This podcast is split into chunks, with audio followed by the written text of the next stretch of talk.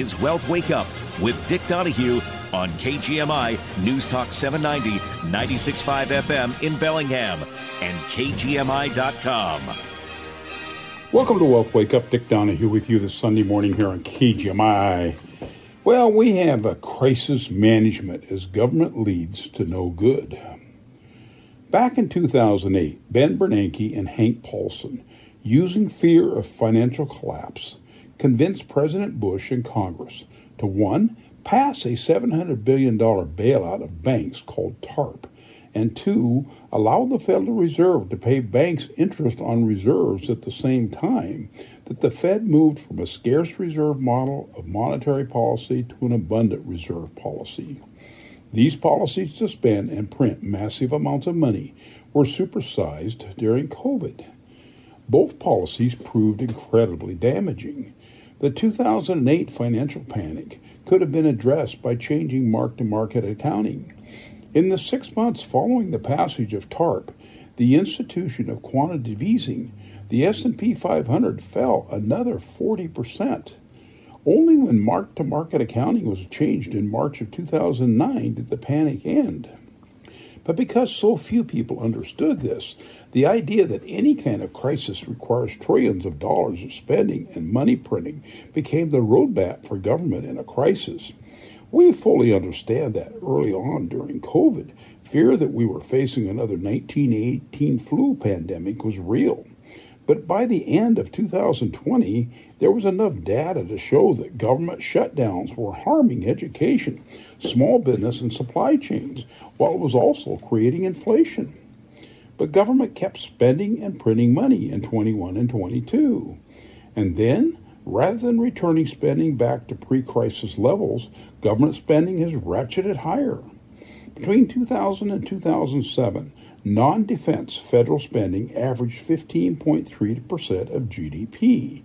Between two thousand eight and two thousand nineteen, it averaged seventeen point six percent of G D P. And now, from two thousand twenty to two thousand twenty-three, it's at twenty-four point five percent of G D P. That is a full ten percent higher than it was between two thousand and two thousand seven. For perspective, non-government spending was just ten point one percent of G D P in the five years from sixty-five to sixty-nine. Total government debt is now thirty-three point five trillion dollars, and with interest rates rising, the total cost of this borrowing is lifting government spending even more. According to an August third, twenty twenty-three C N N article, the public remains broadly negative about the state of the country, with just twenty-nine percent saying that things are going well in the U S and seventy-one percent saying that they're going poorly. We think we know why. Keynesians think government spending can boost growth, but if so, that extra growth is just temporary. Every dime the government spends is created in the private sector, and the more the government redistributes, the less growth the economy will experience. Potential real G D P growth was roughly three point five percent year in and year out in the eighties and nineties. Today, we estimated it's just one point five percent. Hear that again. Real G D P growth was roughly three point five percent per year in the eighties and nineties. Today, we're estimating it's about one point five percent. Meanwhile, monetary policy is a mess. Quantitative easing signaled a shift to an abundant reserve monetary policy. In two thousand seven, the Fed's balance sheet was roughly eight hundred billion dollars. Today, it's nearly eight trillion dollars. This money creation ended up as deposits on banks' balance sheets. In turn, banks have been forced to hold more deposits than they would have existed without Q E. And when banks hold more deposits, they also hold more assets. To complicate matters, in an abundant reserve monetary policy, the Fed basically sets rates wherever they want. In the past fifteen years, the Fed has held short-term interest rates below inflation eighty-four percent of the time. In other words, banks and the Fed itself are holding assets that they bought at much lower interest rates than exist today. If the banking system was forced to mark all of its assets to market today, many banks would be underwater. In other words, the policies put in place to supposedly save banks have actually created a less safe banking system. But there are other damage, there are other strange developments as well. One is that the Treasury Department has a bank account at the Fed called the Treasury General Account. On October fourth, the T G A, that's the Treasury's General Account again, held six hundred seventy-nine billion dollars. The T G A is not new, but for decades through two thousand seven, it held an average of only five billion dollars. Again today, six hundred seventy-nine billion dollars. It was designed as a cash management tool. Why the Treasury needs hundreds of billions of dollars in this account makes no sense. Using an interest rate of five percent, Americans are paying thirty-four billion dollars a year so that the Fed can hold this cash.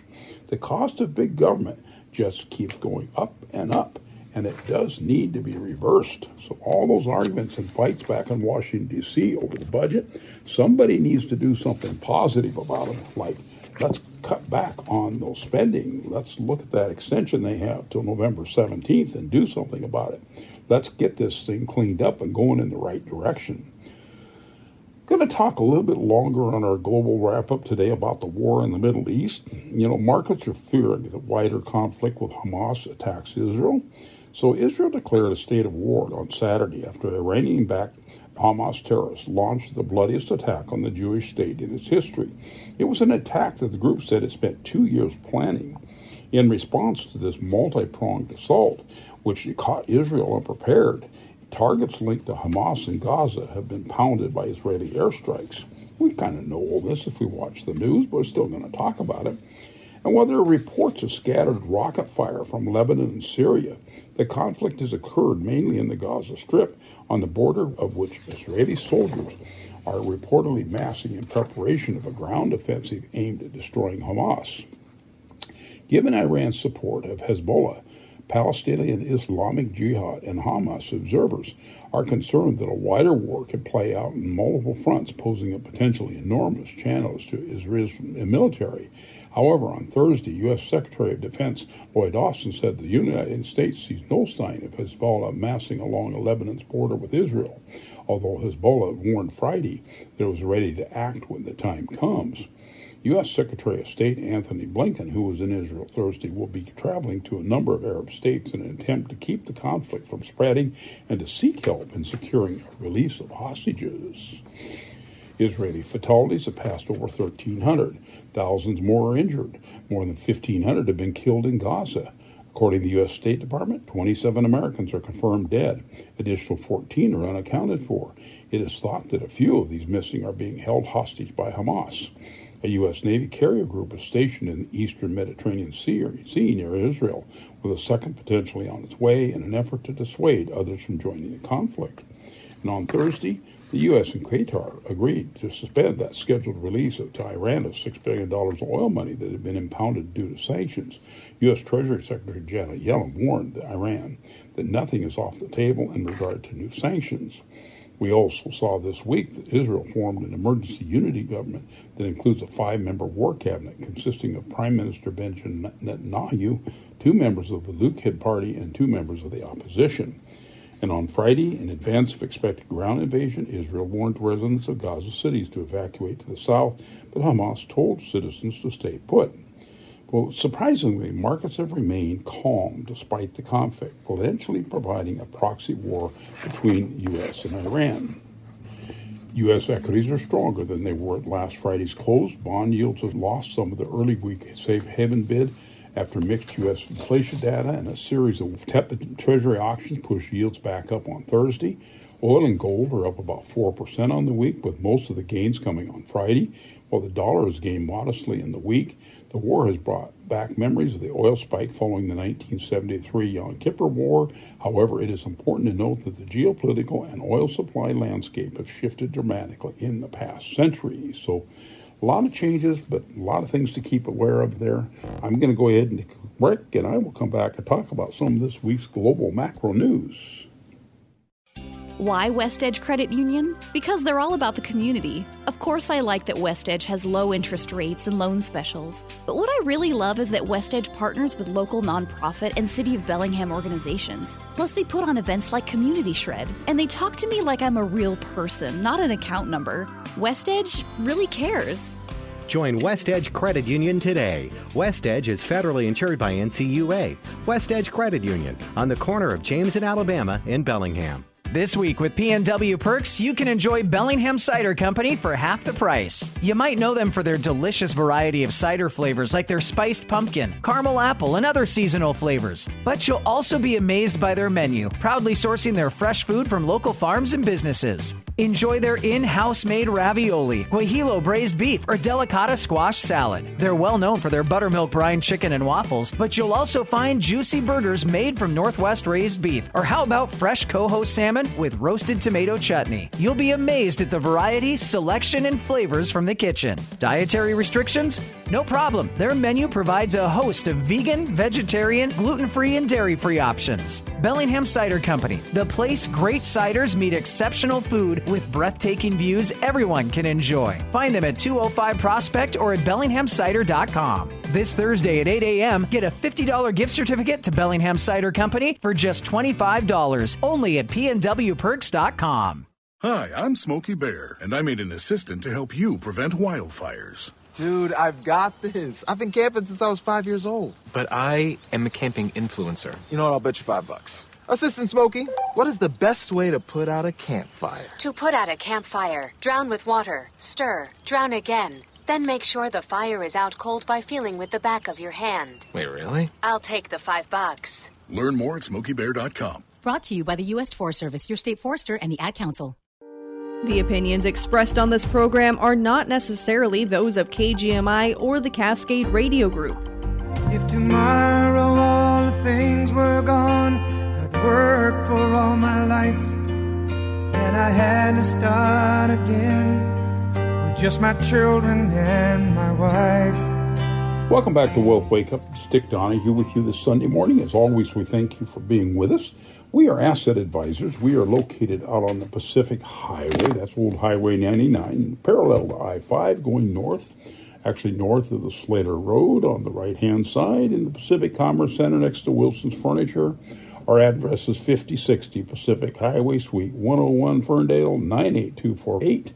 And you can always give me a call, three six zero, seven three three, one two zero zero. Okay, looking at some of the global macro news, we're seeing that there's a new U S C P I data is mixed and sticky. Consumer prices in the U S rose four-tenths of one percent in September from August, slightly exceeding expectations. That's a gain of three-tenths of one percent with food and energy stripped out.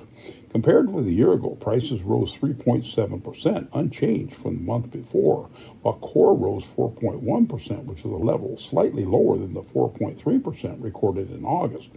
However, the so-called supercore measure, which is core services except for housing, watched closely by the U S Federal Reserve, rose zero point six one percent month over month. It's the third monthly rise in a row. Yields backed up on Thursday after the release of the data. We're also seeing that another Chinese developer is warning of default after sales plunge. China's largest private property developer, Country Garden, warned this week that it could default on its international debt. The company has almost two hundred billion dollars in debt. About ten billion dollars of it is dollar-denominated. The company's U S dollar bonds trade at about five cents and ten cents on the dollar, in line with values of its peers that are headed towards liquidation. Country Garden has more than four times as many projects underway than Evergrande, which is another giant Chinese property developer, according to Financial Times. Concerns are lingering that Country Garden default could impact Chinese wealth management issued products issued by shadow banks. And, of course, we're seeing that chaotic race for U S House Speaker is continuing. The U S House of Representatives remains without a speaker more than a week after Republicans deposed of Kevin McCarthy. In a vote by members of the Republican caucus on Tuesday, Representative Steve Scalise, the House Majority Leader, narrowly beat out Representative Jim Jordan, but bowed out of the contest on Thursday after he determined he did not have the votes to secure a majority of the House, given the G O P's razor-thin majority. It is unclear that the party's next step will be, though time is of the essence as legislation cannot be advanced until a new speaker is in place. Again, somebody's got to do something about addressing that budget. You know, this is a tough situation for us politically right now, but you know, you have to admire the politicians that are willing to stand up and take a position on what's happening as far as spending in this country and saying, hey, as enough is enough.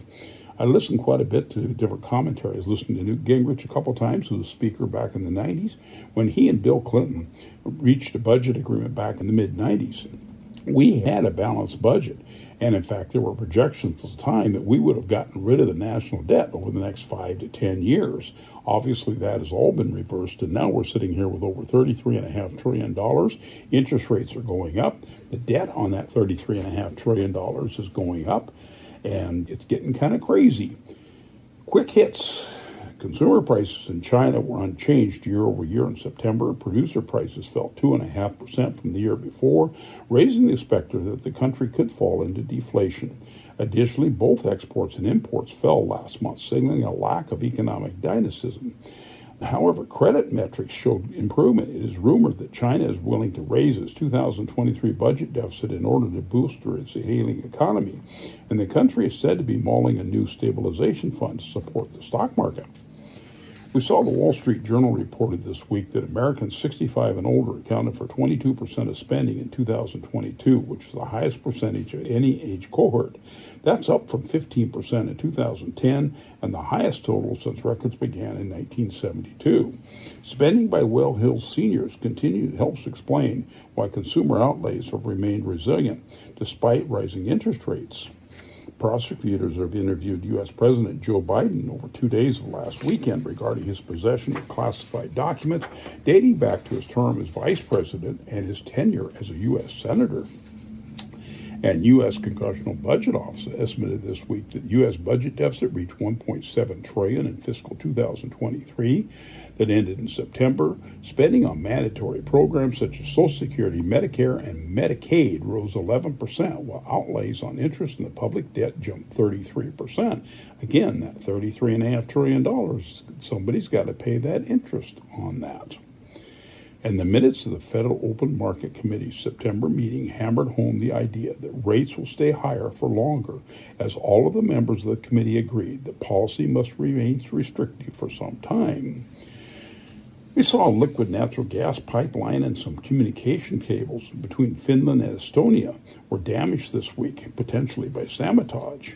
And according to the Wall Street Journal, Saudi Arabia told the White House that it would be willing to boost oil production early next year if crude prices are high, a move aimed at winning goodwill in Congress, leading to a deal in which the kingdom would recognize Israel and in return get a defense pact with Washington, Saudi and U S officials said. However, the outbreak of the war in this week is likely to indefinitely forestall any progress toward diplomatic recognition. That outbreak in war was done to do one thing, and that was to help put off or stall that agreement. And we saw U S inflation expectations over the next year jump to three point eight percent from three point two percent in the most recent University of Michigan Consumer Sentiment Survey. Well, the sentiment index fell to sixty-three in preliminary October reading from sixty-eight point one. in September. And let's take a deeper look at that Consumer Price Index report for the week. We saw the Federal Reserve's fight against inflation is not over. Consumer prices rose four-tenths of one percent in September, coming in above the consensus expectation, while the twelve-month comparison held steady at three point seven percent. Inflation was reaccelerated of late, with consumer prices up four point nine percent at an annualized rate in the last three months. Part of the recent run-up in prices is due to the volatile energy sector, which rose one point five percent in September after increasing five point six percent the month prior. But with depleted Strategic Petroleum Reserve and escalating geopolitical tensions in Ukraine and now Israel, energy prices have remained a tailwind for inflation as we close out two thousand twenty-three. However, a deeper dive under the inflation hood confirms that the Fed's battle is not over. Core prices, which exclude the effects of typically volatile food and energy sectors, rose three-tenths of one percent for the month, or at four point one percent in the last twelve months. Rental inflation, both for actual rents and imputed rental value of owner-occupied homes, continues to run hot, up a half percent for the month and running close to and above a six percent annualized rate over three, six, and twelve-month time frames. Meanwhile, a subset category of inflation that the Fed is watching closely, knowing it's a supercore, which excludes food and energy and other goods and housing rents, jumped six-tenths of one percent in September. This measure is up three point eight percent in the last twelve months, but has been accelerating of late at a four point eight annualized rate in the last three months. No matter which way you put it, inflation remains nowhere close to where the Fed wants it to be. If you couple that with a resilient U S labor market, Powell and company still have plenty of reason to keep monetary policy tight in the months to come. The worst part of the report was that the real average hourly earnings declined two-tenths of one percent in September, taking a bite out of the consumer spending power. As for the economy, we continue to believe a recession is on the way. Equity investors should remain vigilant as they navigate through these unprecedented times. In employment news, initial claims for jobless benefits were unchanged last week at two hundred nine thousand. Continuing claims, however, rose thirty thousand to one point seven oh two million. These figures are consistent with further growth in the labor market in the month of October. And September's Producer Price Index report also came out this week, and the producer prices jumped a half percent in September, following large increases in July and August, reminding the Fed that the inflation fight is still far from over. A year-ago comparison for producer prices, now up two point two percent, has fallen considerably since the eleven point seven percent peak in March of twenty-two. But you need to keep in mind, though, that much of the moderation is due to outsized jump in inflation immediately after the invasion of Ukraine last year, are now rolling off year-ago calculations. Inflation has re-accelerated of late, with producer prices up seven point seven percent at an annualized rate in the last three months. If you take a look at the details of the report, it shows that core prices, which excludes the typically volatile food and energy components, rose three-tenths of one percent in September, or up two point seven percent in the last year. Here, too, prices are accelerating, with core inflation at a, up at a four point five percent annualized rate over the past three months. The goods sector led prices higher in September, rising nine-tenths of one percent on the back of higher energy costs. If you strip out energy and goods, prices rose a more modest three-tenths of one percent. Services prices rose three-tenths in September as higher costs for margins received by wholesalers are tempered by a decline in prices for transportation and warehousing. Prices further back in the pipeline were also accelerated of late. Intermediate demand. Processed goods rose a half percent in September, following a two point two percent rise in August. That said, these prices are down three point seven percent in the last year. Meanwhile, unprocessed goods rose four percent in September, following a two percent increase in both July and August. So despite the recent jumps, these prices remain down twenty-one percent in last year.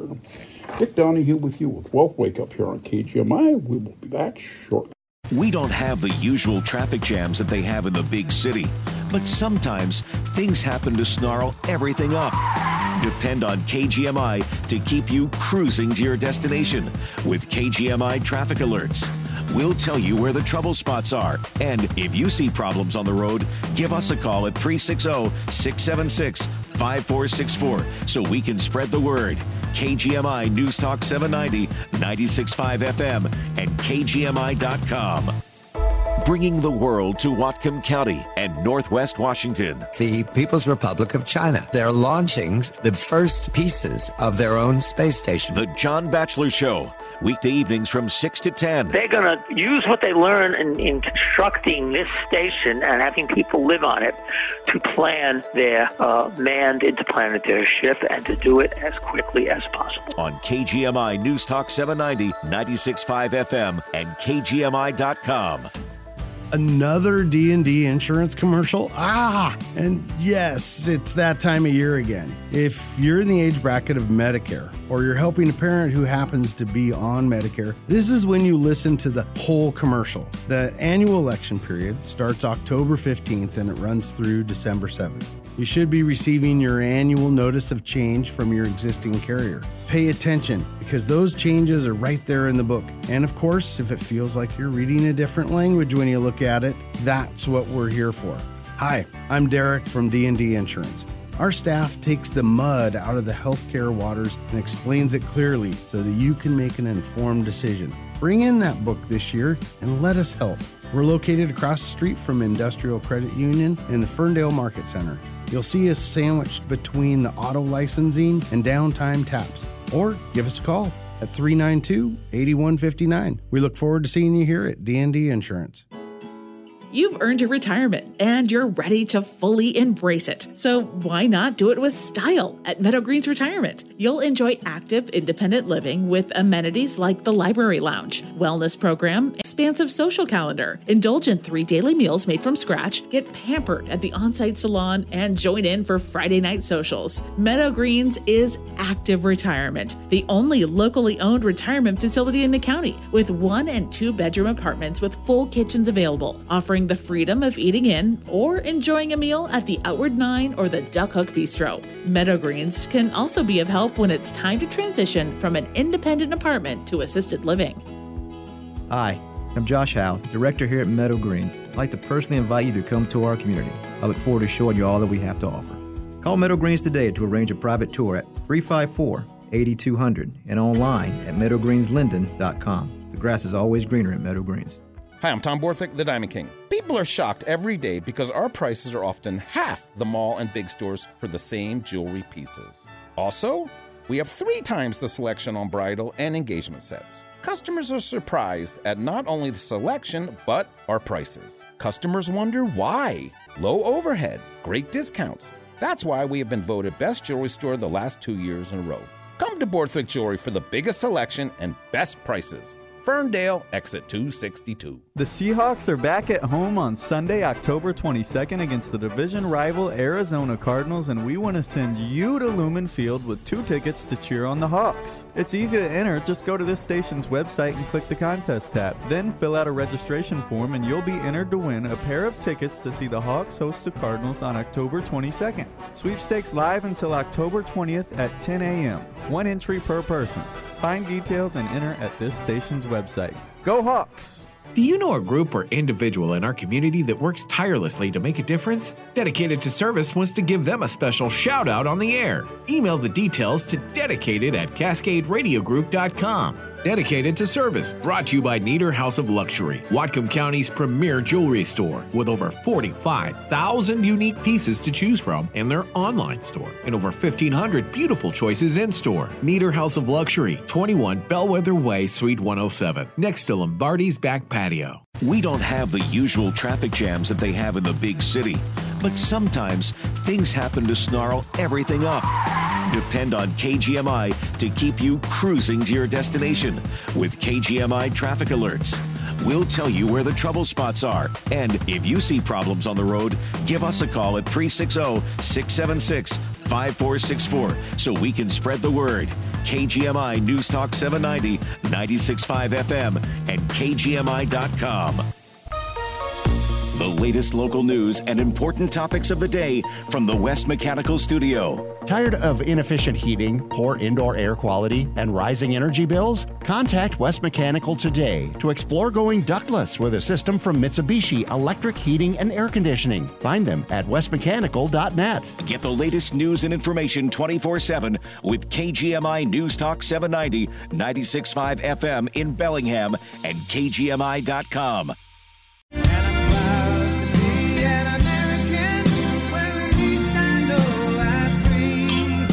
Welcome back to Wealth Wake Up. Dick Donahue with you this Sunday morning. Well, I'm going to give you fifteen common sense concepts to think about. You know, common sense is not common. That's a quote attributed to Voltaire. Here's another one from less well-known name, George Santayana. Those who cannot remember the past are doomed to repeat it. From time to time, it's good to remind us that lessons based on common sense. So number one, we are getting older. And when this happens, we reach an age when we need more medical care. We might think that we can cut expenses in retirement. We might think that we can relocate someplace with cheaper cost of living. As long as we are living, we will be required to have medical care. Everyone wants the best possible care. So we may need to go back to someplace where it's available, and that costs money. So the concept we should understand, paying for medical care will be larger and larger expense as we get older. And two, you need to understand paper profits. There's a good expression, money talks, it says goodbye. When the stock market is doing well, It's easy to measure your wealth by the value and appreciation in your portfolio.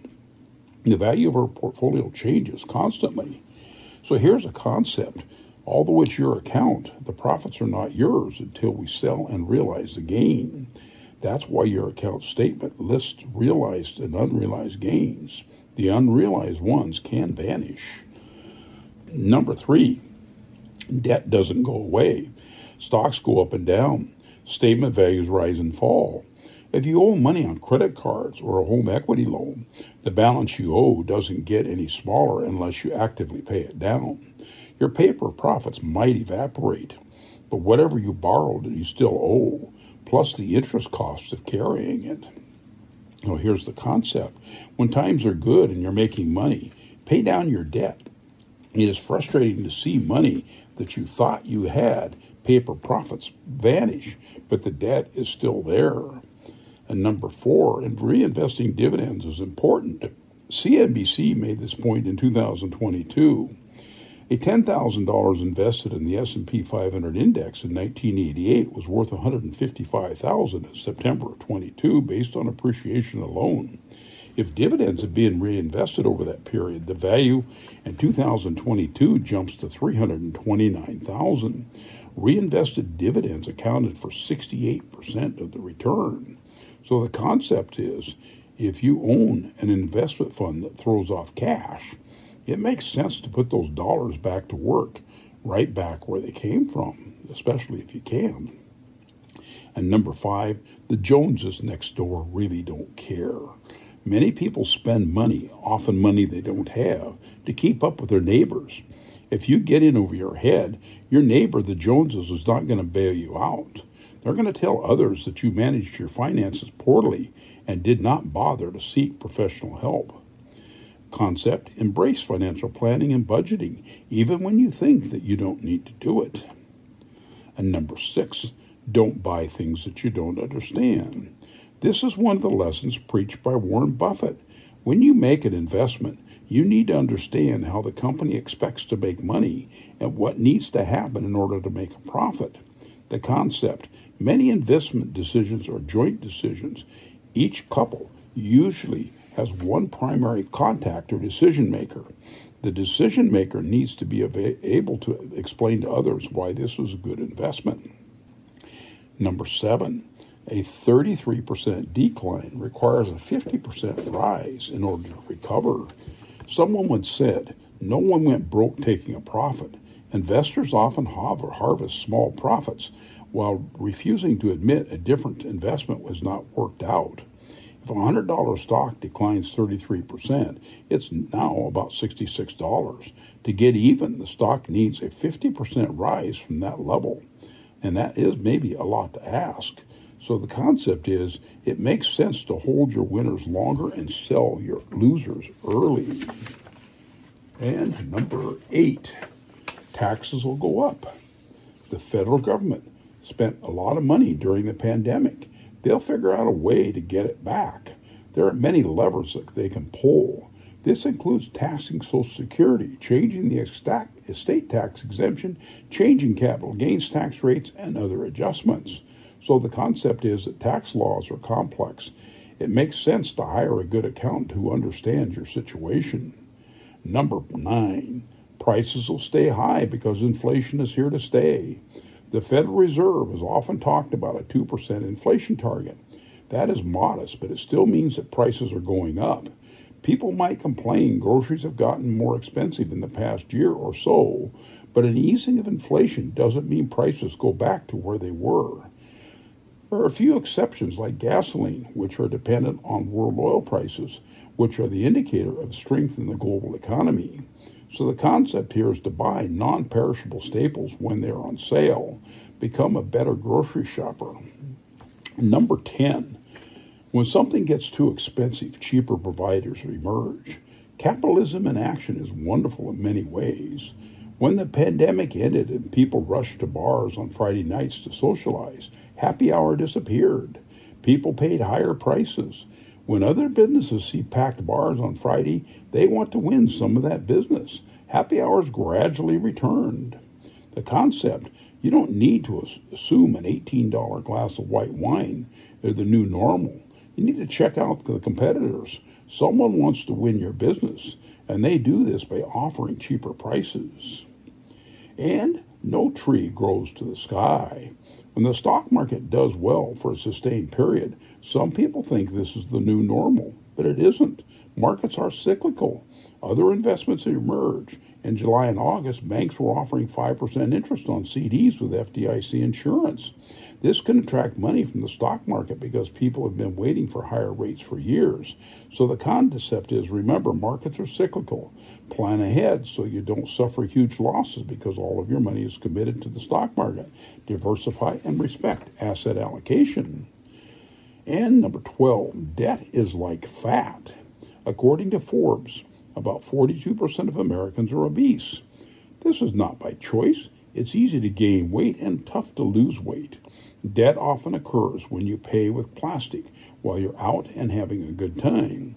Concept, like losing weight, you need to change your routine activities and make meaningful progress in reducing debt.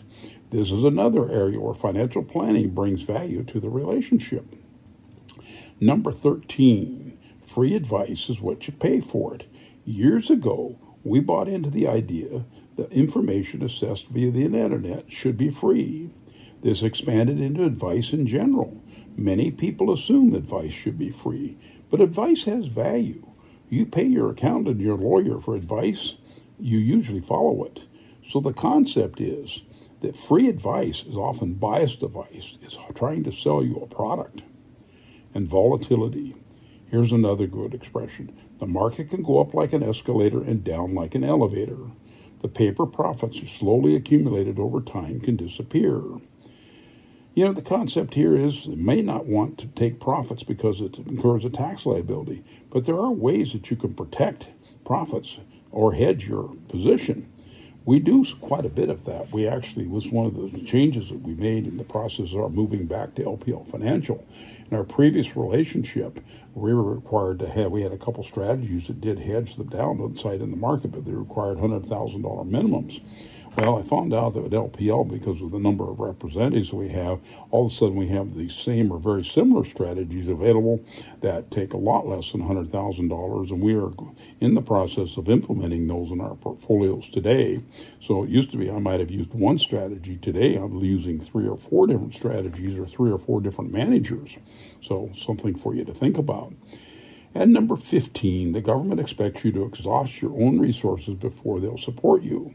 Having your cake and eating it too is not how the government views long-term care. Before they're going to cover the expenses via Medicaid, they want you to spend most of your own money.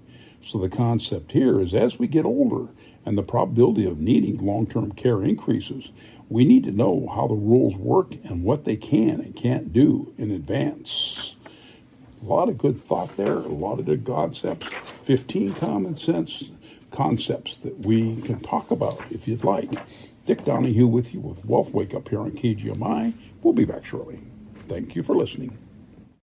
Hi, this is Marcia Neal. You probably know me from Vibrant U S A. We are excited to announce we are now Guided Solutions. That's right, we have a new name. We are continuing to offer our same great services and look forward to hearing from you. Are you approaching retirement and need help navigating Medicare? Are you on Medicare and want updates on potential changes for twenty twenty-four? Our agents are here to help, so give us a call at eight six six, seven three three, five one one one. Dedicated to service, shining a light on local individuals, law enforcement, and groups giving back to our community. Brought to you by Neater House of Luxury in Bellingham. Dedicated to Service congratulates Allied Arts of Whatcom County upon their selection this year for the Community Impact Award. Allied Arts of Whatcom County is one of nine honorees of the twenty twenty-three Governor's Arts and Heritage Awards, the highest honor bestowed by the Governor's Office for accomplishments in arts and culture. Active since nineteen seventy-nine, the staff and volunteers of Allied Arts of Whatcom County empower artists via events and gallery space, enrich school children through education outreach, and work as local liaisons to art and enthusiasts of all ages. Congratulations to all, and thank you for your service to our community. dedicated to service is brought to you by Neater House of Luxury, with Bellingham's finest selection of jewelry, including G I A-certified diamonds and lab-grown diamonds and custom design. Neater House of Luxury, twenty-one Bellwether Way, Suite one oh seven, next to Lombardi's back patio. Get informed and inspired with Saturday Morning Live on K G M I. Join a group of knowledgeable hosts as they present a variety of guests and viewpoints on issues important to our area and to you and your family. Sponsored by Asset Advisors, L L C and Linden Sheet Metal, each Saturday from eight to nine a.m. on K G M I, News Talk seven ninety, ninety-six point five F M in Bellingham and K G M I dot com. Cause there ain't no doubt I love this land. God bless the U S A. Welcome back to Wealth Wake Up. Glad to have you with us this Sunday morning. Dick Donahue with you here as usual. If you got questions for me, you can always give me a call, three six zero, seven three three, one two zero zero. And we're seeing a report this week that the Atlanta Fed president says that rates are now high enough in order to lower inflation to two percent. Basically, the Federal Reserve Bank of Atlanta president, Raphael Bostic, reiterated that he doesn't think policymakers need to raise interest rates any further, and that policy is restrictive enough to bring inflation back to their two percent goal. He said, "I think our policy rate is sufficiently restrictive position to get inflation down to two percent. He said that on Tuesday during a conversation held at the annual convention of the American Bankers Association. He said, "I actually don't think we need to increase rates anymore." Bostic added that an unexpected change in the economic outlook could require officials to lift rates higher, but that's not what he currently expects. Top Fed officials are uniting around the idea that tighter financial conditions driven by a recent surge in U S Treasury yields may reduce the need for additional increases in their benchmark interest rate. Yields on ten-year U S Treasury securities have risen about forty basis points. That would be four-tenths of one percent since the September nineteenth and twentieth policy meeting, to about four point seven percent as of Tuesday morning. When asked about how raising yields could affect the policy, Bostic said Tuesday that rates are clearly restrictive, the economy slowing down, and more impacts from the Fed increases are yet to come. We'll see. And when oil traders are watching about the aftershock on the attack on Israel, the shock attack by Hamas and Israel's response risk a wider destabilization in the region, and the global oil market is watching. There are sprawling questions about the geopolitical consequences of the conflict, erupted after fifty years after Yom Kippur War, that forced out of the nineteen seventies oil crisis. There's no suggestion the fallout in the current situation will be comparable to what happened back then, but it could, after the geopolitical landscape in the in the East is unpredictable in ways. Israel has broadly pointed the finger at Iran following the attack, and Tehran has denied involvement, but they're also calling it a victory. Before the weekend, Saudi Arabia had been close to a deal with Israel that would have brought increased stability in the region. U S and Iran were engaged in broad but largely unacknowledged efforts to reach that kind of detente, and with higher oil flows. I did mention that earlier in today's show. Many of the geopolitical considerations will hinge on how far Israel takes its responses, particularly with regard to Iran. For now, here are the most intermediate considerations that we need to think about with oil. Number one, sanctions enforcement. There's a widely held belief in the oil market that the U S has turned something of a blind eye to sanctions of Iran's oil flows, allowing shipments to soar in recent months. That has helped keep a lid on oil prices, and the market has seen a huge loss of supply from Saudi Arabia, Russia, and the rest of OPEC plus. There's a chance that the U S could take aim at this trade. The Islamic Republic currently sells the bulk of its crude exports to China, sending one and a half million barrels a day, the most in a decade, in August, according to data intelligence firm Kepler. It's hard to be sure how much control the U S can really exert. Since Iranian sanctions were reimposed in two thousand eighteen, sales to Chinese customers have increasingly been transacted in yen or the yuan or via barter trade and executed by local banks to circumvent Western restrictions. Oil is transported on Iran's own tankers, so-called dark fleet vessels, using a steady chain that U S authorities can't easily control. Many outcomes of these cuts to Iran's oil flow could boost demand for Russia's barrels, which is an undesirable outcome for Washington or other group of seven nations trying to cut Moscow's access to petrodollars. What's more, any move to clamp down would tighten the oil market. A big decision is going to take place because of the election year here in the U S Also, there's concerns about the Strait of Hormuz disturbance. The strait connects its oil-producing countries in the Persian Gulf to refineries all over the world. It is the transit point of one of every six barrels of oil that the world consumes, a stretch of water over which Iran has often claimed dominion. It's vital to the global energy markets. For now, there's no sign that Tehran is moving to disrupt merchant shipping, something it has done in recent times, often in a tit-for-tat measures. Hormuz has never been truly halted. Not in the tanker war of eighty-four, in which Iran and Iraq would routinely attack each other's oil carriers, and not in the more recent times when Tehran stepped up vessel seizures and harassment of merchant shipping. Halting Hormuz hurts Iran's allies. Doesn't mean it can't be significantly disrupted, even to the point of disrupting the flow of oil, but it's hard to see that it's being fully stopped. Beyond the strait, there are being instances in recent years where Iran's oil shipments have been intercepted and disrupted by Western powers, another source of potential disruption and escalation. So how wide would this be? Well, the readout from the conflict for oil markets rests very much on what Israel does in the coming days, weeks, and months. Iran is a very big wild card, and there are focus on how strongly the Israeli prime minister blames Tehran for facilitating the attacks. Number four, strategic releases. The conflict only spirals to something that affects the supply of oil. Oil boosts oil prices for a prolonged period. It would be justification for the U S government to further sell barrels from the Strategic Petroleum Reserve. But that could quell short-term moves, but it would nevertheless leave the U S needing to replenish its stockpile at some point in the future, which maybe probably is now, because they've already taken the strategic down to less than thirty percent of its capacity. Not a real secure place for our country to be in this situation, I don't think. And then number five, history as a guide. For all these risks, there's nevertheless a chance that this war ultimately proves to be immaterial for the oil market. Turmoil in the region in recent times hasn't been a catalyst for structural moves higher in oil prices. Traders want proof that the disturbances are material for supply. And usually they aren't.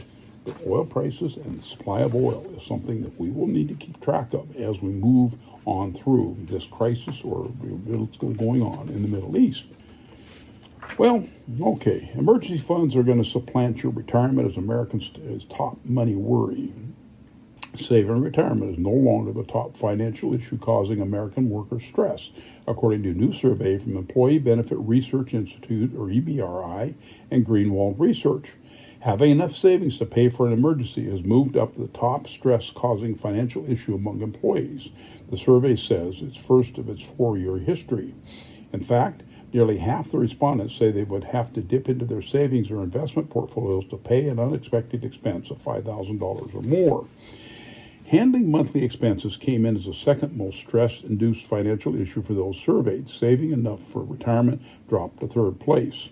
At the same time, more than eighty percent of workers surveyed are at least somewhat concerned that there will be a recession in the next year or that inflation will remain high or both. Three-quarters of respondents shared that their household debt level was a problem. In all, more than half the respondents agreed that worrying about finances distracts them from their work. Another significant change to previous years is a drop-off in the percentage of respondents who said that they are extremely or very satisfied with their benefits package. In the current survey, forty percent employees were in that camp versus forty-four percent last year and fifty-one percent in two thousand twenty-one. Nevertheless, twenty percent of respondents reported that their benefits package is somewhat designed to meet their needs. Only twenty-two percent were simply not satisfied with their benefits at all. Health insurance is ranked as the most important employee-based benefit. Fully seventy percent of respondents said that health insurance coverage was the main reason they stayed in their current job. Only fifty-five percent of those surveyed said they're satisfied with their current health coverage. An equal percentage said that the mental health benefits have become more important to offer in the past year. An overall measure of job satisfaction, fifty-one percent of those said that they were extremely or very satisfied. But the insecurity in jobs is a major factor. Two-thirds of respondents reported feeling at least somewhat concerned that their employer will lay off employees or reduce hours, while roughly three-quarters worried that employers will not offer raises or bonuses. These stressors take a toll. seventy-five percent of respondents said that they are moderately or very highly concerned about the emotional well-being or mental health. Another quarter rated their mental health as fair to poor. Roughly half of those surveyed said that they feel stressed, often or always, and nearly forty percent frequently feeling anxiety or depression, and a quarter said that they are wrestling with loneliness. The economic impact of these mental health issues. Half the respondents reported that their mental health and well-being negatively impacted their performance at work. Well, one significant contributor to workplace anxiety is carrying responsibilities. sixty percent of respondents said that they struggled to balance work and caregiving as a child, elder, or disabled person. Of the one thousand five hundred five full-time and part-time employees surveyed online in July and August of this year, who range from ages twenty-one to sixty-four, roughly half worked at least part-time as caregivers. Three-quarters of caregivers reported struggling to find balance. Overall, sixty percent of workers surveyed acknowledge that they do not feel financially prepared to reduce their work hours if they ever need to devote more time taking care of loved ones. Some interesting results coming out there. This has been Dick Donahue with you this Sunday morning with Wealth Wake Up here on K G M I. As always, we do thank you for li- listening. I hope you have a good week. And don't forget our live show next Saturday morning at eleven o'clock. And as always, if you got questions for me, give me a call, three six zero, seven three three, one two zero zero. Thanks and have a great week.